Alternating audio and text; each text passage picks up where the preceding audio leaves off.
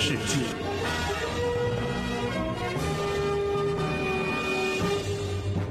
世界真奇妙，不看不知道。您是想了解外国人观念中的东方，还是想知道中国人视角里的西方？无论东西，换个眼光看对方。这里是看世界。西方人眼中的东方，东方人眼中的世界。欢迎大家在每周四的中午准时收听我们的《看世界》。我是罗伟，我是回云鹏。这周其实有很多的大事儿发生啊，除了在我们的政坛以外，在体育界有一件大事儿，那就是我们中国队参加世界杯预选赛的事情了。没错。那么关注完这些，我们当然要来关注一下一件即将要发生的大事儿，那就是习近平和奥巴马又要举行会谈了。那么，中国国家主席习近平呢，将在今天至四月一号，在美国的华盛顿举行的第四届核安全峰会上，与美国总统奥巴马会晤。这将是两国元首2016年的首次会晤。美国多位知名的中美关系专家也表示，两国领导人有望继续巩固双边关系的良性资产，沟通热点难点问题。我们来回顾一下习奥会啊，实际上习近平和奥巴马的这种会晤已经进行过七次了。从2013年以来，习近平和奥巴马呢会面七次，其中两次是习近平赴美，一次奥巴马访华。四次是利用国际会议间隙会晤或者是交谈。二零一三年庄园会晤，两国元首为今后一个时期中美关系的发展定调。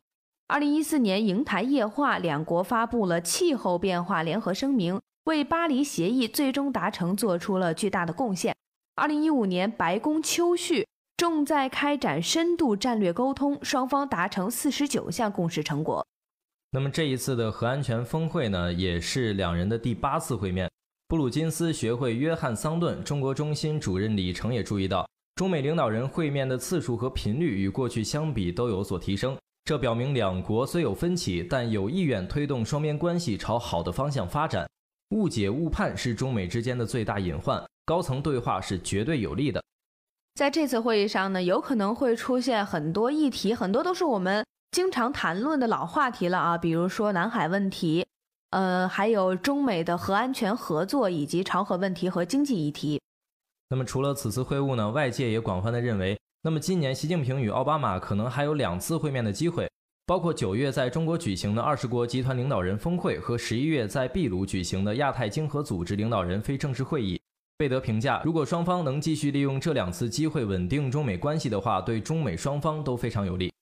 其实，习近平和奥巴马的这种会晤，对我们来说是一个非常有利的事情。两个世界级的大国站在一起，愿意去沟通和协调，并且共同的去发展和处理一些国际事务，这对每一个老百姓和两个国家来说都是非常有利的事情。那么，说到了奥巴马，我们就不得不要关注最近的这个美国总统选举的问题了。那么最近呢，美国民主党展开了新一轮的总统提名战，分别在华盛顿州、阿拉斯加及夏威夷举行党团会议。选情大幅落后的候选人桑德斯成功的反击，以大比数在其中两州击倒对手希拉里。报道称，桑德斯在华盛顿州和阿拉斯加成功以百分之七十五及百分之七十九的大比数胜出。华盛顿州拥有逾百张党代表票，而阿拉斯加就有十六张党代表票。此次胜出稍微拉近了桑德斯和希拉里之间大约三百票的差距。桑德斯也表示，在第一天就知道在南部会非常的难挨。美国南部是相对保守的一个群体。桑德斯在华盛顿的时候就告诉支持者说：“但是我们知道，西岸的情况会变得更好。”现任的总统奥巴马在零八年初选的时候，也在西部三个城市以大比数击败了希拉里。但分析相信，桑德斯的选举路途会比奥巴马更加的崎岖。即使今次成功反击，仍然以大比数落后希拉里。可以说，全球都在关注这个美国选举总统的事情，而我们似乎看到了每一届选举当中都能出现希拉里的名字。但是我们可以看到，每一次希拉里呢都是没有竞选成功。我们也同时希望美国的这个选举呢能够一直保持着这种公平公开的态度。我们也同时期待着美国新一届领导人的诞生。那么，关注完了美国，我们来看一下印尼啊，在当地时间的三月二十四号上午九点，由中印尼企业联合体承建的印尼雅加达至万隆高铁项目五公里先导段实现了全面的开工。中国铁路公司董事长杨忠民表示，特许经营协议的签署为高铁建设的全面施工提供了法律依据，并奠定了良好的基础。杨忠民说，在两国政府的关心和支持之下呢，雅万高铁顺利推进，我们也有理由相信这一项目将会按照设定目标如期实现。合资公司对雅万高铁的特许经营权从二零一九年的五月三十一号开始，为期是五十年。同时，合资公司必须在建设许可证颁发之后的三年内完成修建工作。另外，协议还将项目的总造价从此前的约五十五亿美元确定为五十一点三五亿美元。雅万高铁全长一百五十公里，连接印尼首都雅加达和第四大城市万隆，最高设计时速三百五十公里，计划三年内建成通车。那么届时，雅加达到万隆的车程也将由现在的三个多小时缩短至四十分钟。中印尼双方去年三月开始就合建雅万高铁进行洽谈，去年十月签署协议，成立雅万高铁项目合资公司。这是国际上首个由政府主导搭台、两国企业对企业进行合作建设和管理的高铁项目，也是中国高铁铁路从技术标准、勘察设计、工程施工、装备制造、物资供应到运营管理、人才培训。沿线综合开发等全方位整体走出去的第一单项目，对于推动中国铁路，特别是高铁走出去，具有重要的示范效应。雅万高铁项目先导段全面开工是继2016年1月21号项目开工契机和2016年3月16号印尼交通部与中印尼合资公司签署项目特许经营协议之后，项目推进取得的又一重要进展。其实，这个雅万高铁是我们中国第一个。呃，走出去的高铁建设项目，所以我们不难看出，在全世界范围内，中国的这个高铁建设的水平以及它的制造水准都得到了一定的认可。那我们也相信中印的合作呢，对两国的这种国际上的关系，还有就是经济上的交流，会有非常重大的作用。嗯，呃，说完了这个国际关系啊，还有一个最近走向了国际化的一个东西，你知道是什么吗？就是我们中国街边的煎饼果子了。哎，我我我们俩都是河北人啊，你你在，反正我在武汉是没吃到过正宗的煎饼果子。嗯，没错。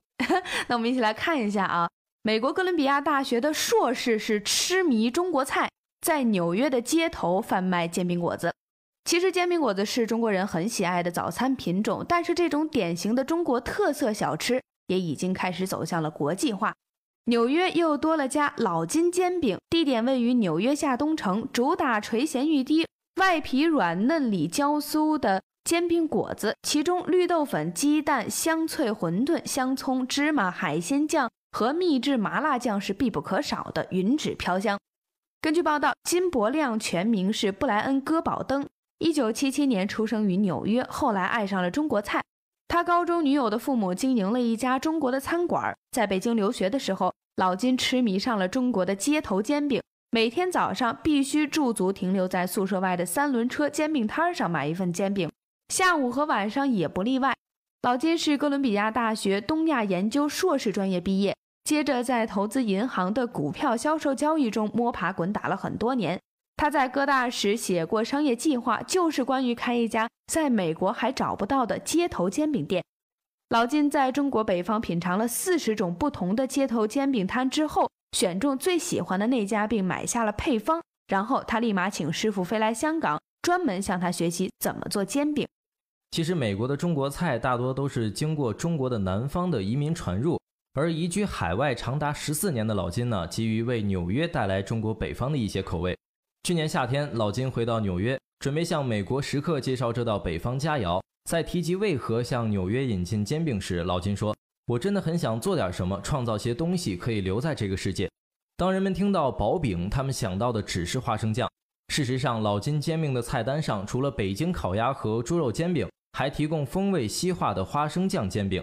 截止三月三十一号，老金煎饼将参加假日集市，地点在下城的肯莫街十号。并计划在城中寻得一家永久店址，他的店面将在上午十一时至晚上十时开放，价格八到十四美元。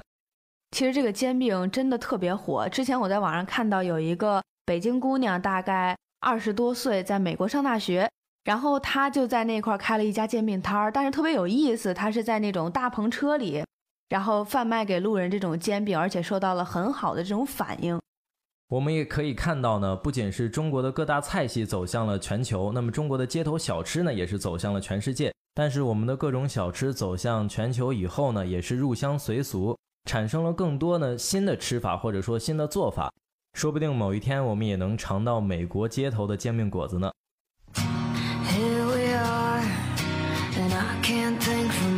The pills. Hey, start the car and take me home.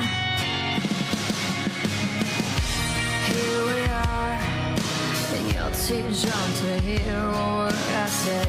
Start the car and take me home.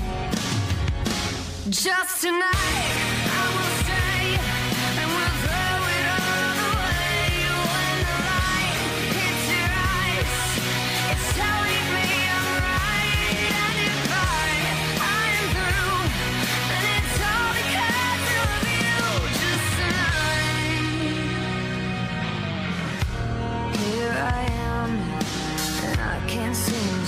straight.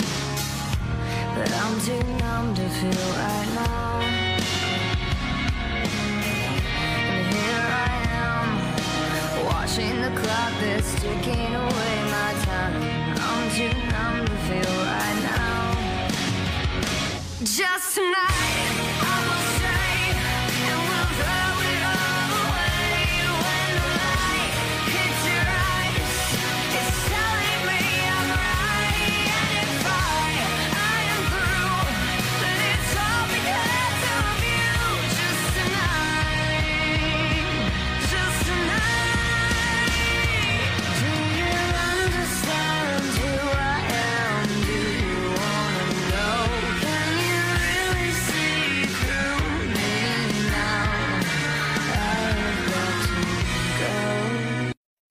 那么最近还有一件大事儿，那就是博鳌论坛了。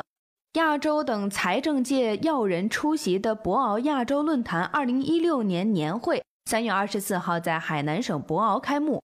中国总理李克强在开幕式上提出设立亚洲金融合作协会，这凸显了中国正加快充当亚洲主导角色的步伐。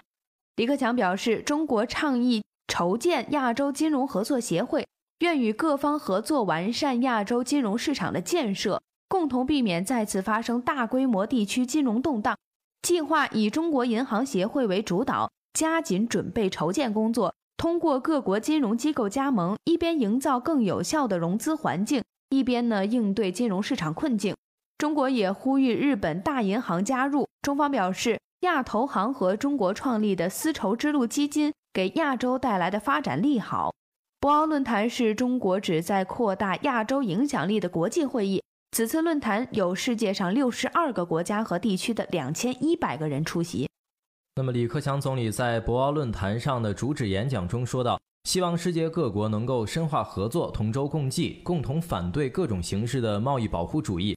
尤其是发达国家应采取更多的增长友好型的政策，避免一些国家政策调整产生外溢效应。”也有分析认为呢，这是指美国的量化宽松及日本的货币贬值政策给新兴经济体带来的负面影响，等于间接批评了美日等发达国家的贸易保护主义。博鳌论坛一直是被誉为亚洲版的达沃斯论坛。今年的论坛让人们再次感受到中国有着坚定意志要改变以往由美国主导的世界经济秩序。众所周知，中国已主导创建了亚投行，并努力扩大提高人民币的国际影响力。一切都旨在构建新经济秩序版图。此次李总理提出要创建亚洲金融合作协会，被外界解读为今后中国将持续增加由其主导的国际金融机构的数量和规模，改变目前由美国主导的世界经济秩序。博鳌论坛开幕之前呢，李克强还与湄公河流域五国领导人举行了蓝湄合作首次领导人会议，打造周边命运共同体平台。此举被评为旨在扩大中国朋友圈。要知道，美日等国一直对资源丰富的湄公河流域垂涎三尺，而通过此次的蓝莓合作，中国等于抢占了先机。我们也可以从这一次的博鳌论坛中看出，中国也在努力的构建在亚洲的这个范围内与各国的一种经济啊，还是政治上的一些非常友好的关系，并且可以从这些亚投行和各方面的发展可以看出，中国正在承担着一种角色，带领着我们亚洲的各国向更好的方向发展。而且，其实这样的合作对我们中国或者对周边的国家来说都是非常非常好的，因为这样的经济上面的合作不仅能够带动我们呃亚洲地区共同发展，而且其实在一定程度上可以避免，比如说大的金融危机的这样的一个经济波动，对各个国家来说都是非常好的。那么，关注完了这个经济方面呢，我们来看一个非常有意思的啊，就是。中国人都现在都很流行移民啊，比如说移民到海外一些比较悠闲的城市，呃，生活节奏比较慢。但是呢，殊不知，其实中国已经成为了国际移民的目的地了。而且，而且我们中国人觉得生活节奏最快的北上和香港是最受欢迎的。在今年的三月十七号，国际移民组织与中国与全球化智库联合发布的《世界移民报告二零一五：移民和城市》。管理人口流动的新合作中，展示了全球最新的移民趋势、移民与城市多样性、城市移民与经济发展关系等内容，并侧重于关注全球发展中国家的城市移民问题。报告显示，中国已经成为新的国际移民目的地，北京、上海、香港成为居全世界前二十位的全球城市。中国有超过二点二亿的国内移民人口。报告同时指出，移民参与与移民融入对建立稳定、开放、生机勃勃的社区不可或缺，也影响着一个国家社会经济的未来。随着全球范围内新的迁移目的地的出现，移民流动的地域正在发生着改变。新的发展中国家作为移民输出国的同时，也正在成为移民接收国。因此，中低收入国家之间的人口迁移，即南迁南，越来越具有重要性。例如，中国广州等新兴经济体城市成为非洲移民目的地，而中国在接收尼日利亚等移民的同时，也已经成为了向中东地区的移民输出国。随着欧洲和北美收紧对非洲移民的入境限制时，越来越多国家的移民将中国作为一个更为可行的选择。中国的外国人口呢，数量相对是比较少的，但也是有所增加。随着跨国公司落户城市，来自不同国家的外籍员工被派遣到中国，中国经济的快速发展吸引了越来越多的外籍专业人士。从两千年到二零一三年之间，中国的国际移民总量增长了超过百分之五十。对于中国的城市发展，能够提供更好的生活和工作环境，以及投资创业和就职于跨国公司的机会，因而越来越多移居国外的中国人选择回国发展。中国的城市为吸引海外人才，也竞相出台了各种各样的奖励政策。在亚太地区呢，每天约有十二万人移居城市。在一九九零年到二零一四年的期间，亚太地区的城市新增人口约为十亿，其中中国约占一半。在目前，中国庞大的流动人口占七点三亿城市总人口的三分之一。在两千年到二零一零年间，城市外来人口增长约百分之八十。但是这些外来人口难以获得合法的城市居民身份，也不能享有相应的社会福利保障和公共服务。中国的城市人口占总人数的百分之五十四，预计到二零三零年，中国的城市人口将达到十亿，占总人数的百分之七十。中国的国内移民在城镇发展和经济竞争中也扮演着关键的角色。在中国，有成千上万的移民循环来往于城市和自己的家乡。他们大部分时间都在大城市里打工挣钱，把家人，特别是孩子留在农村或者小城镇的家中。这种人口流动模式以及所带来的城市发展，已经引起了亚洲城市研究者和从业者的关注。他们预计，在未来的十五年中，会有大约一点一九亿人迁移到亚洲国家的半城市化地区。实际上，我们今天所关注到的这个移民的话题啊，不仅仅是。国外的人口向中国迁移，更多的是我们中国自身的人口从农村迁移到了城市当中。没错，可以看出我们中国的这种城镇化的建设速度也是加快了很多。从中国的经验也能看出，城市化、农村人口迁移、侨民投资和国家发展之间呢是可以形成良性的循环的。城市化不仅涉及了人口向城市地区的净流入。并且也会促进了城市边缘的扩张和新城市中心的出现。那么移民者的身份呢，就联系着农村来源地和城市目的地的关键角色。城乡联合对个人、家庭和社区具有多重的影响。中国的研究员也发现呢，受教育程度较高的年轻人喜欢迁移到城市地区，在迁移中形成的城乡联合带来益处，部分弥补了人口迁出给农村社区和留守家庭造成的负面影响。这种联合确实给移民家庭和社区带来了积极的影响，需要进行恰当的维系。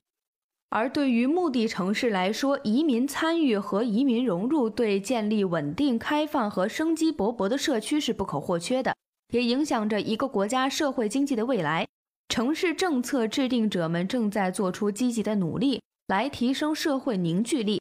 大多数优秀实践只有在联邦和地方政府能够给予政治保障，城市对多样性采取友好政策，并且配合着促进实施的体制框架。才能够真正的展开。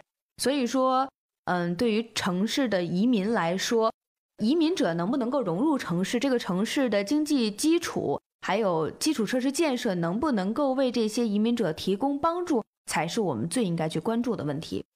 接下来，让我们来关注一下环境问题。中国呢，正在切实的戒掉煤瘾，缓建数百座燃煤电厂。中国政府正在全国范围内缓建数百座燃煤电厂。这是一项重大的举措，彰显了这种催生现代世界的燃料正在突然的加速进入垂死挣扎的状态。在电力行业规模仅次于中国的美国，发电天然气的用量将在今年首次超过煤炭。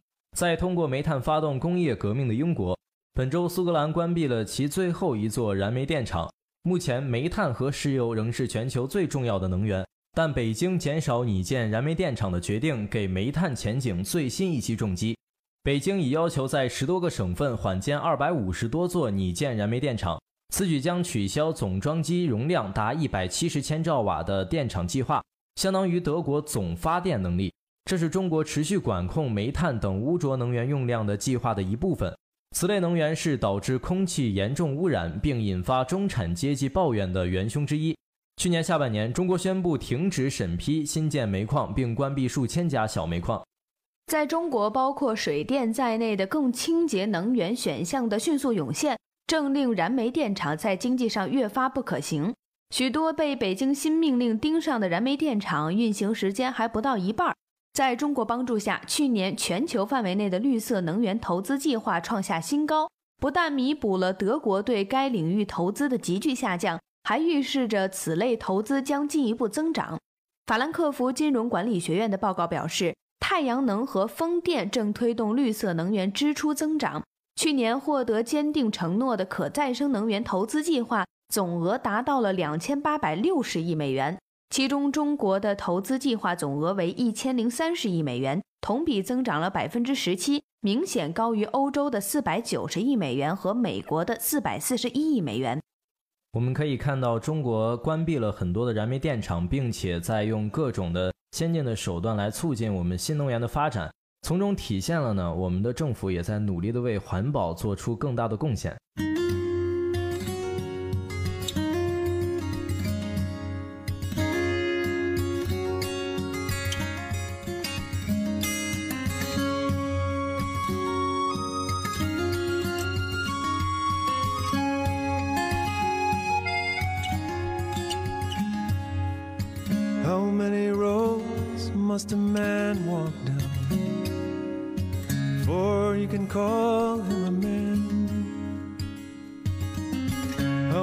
Many seas must a white dove sail before she sleeps in the sand?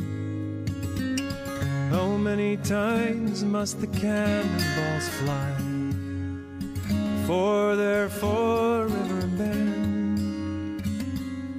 The answer, my friend, is blowing in the wind. The answer is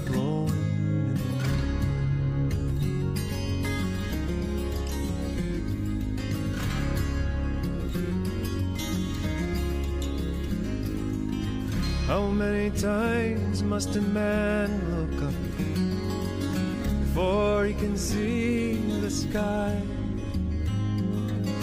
How many ears must one man have before he can hear people cry? 最后进入我们今天的异域风情。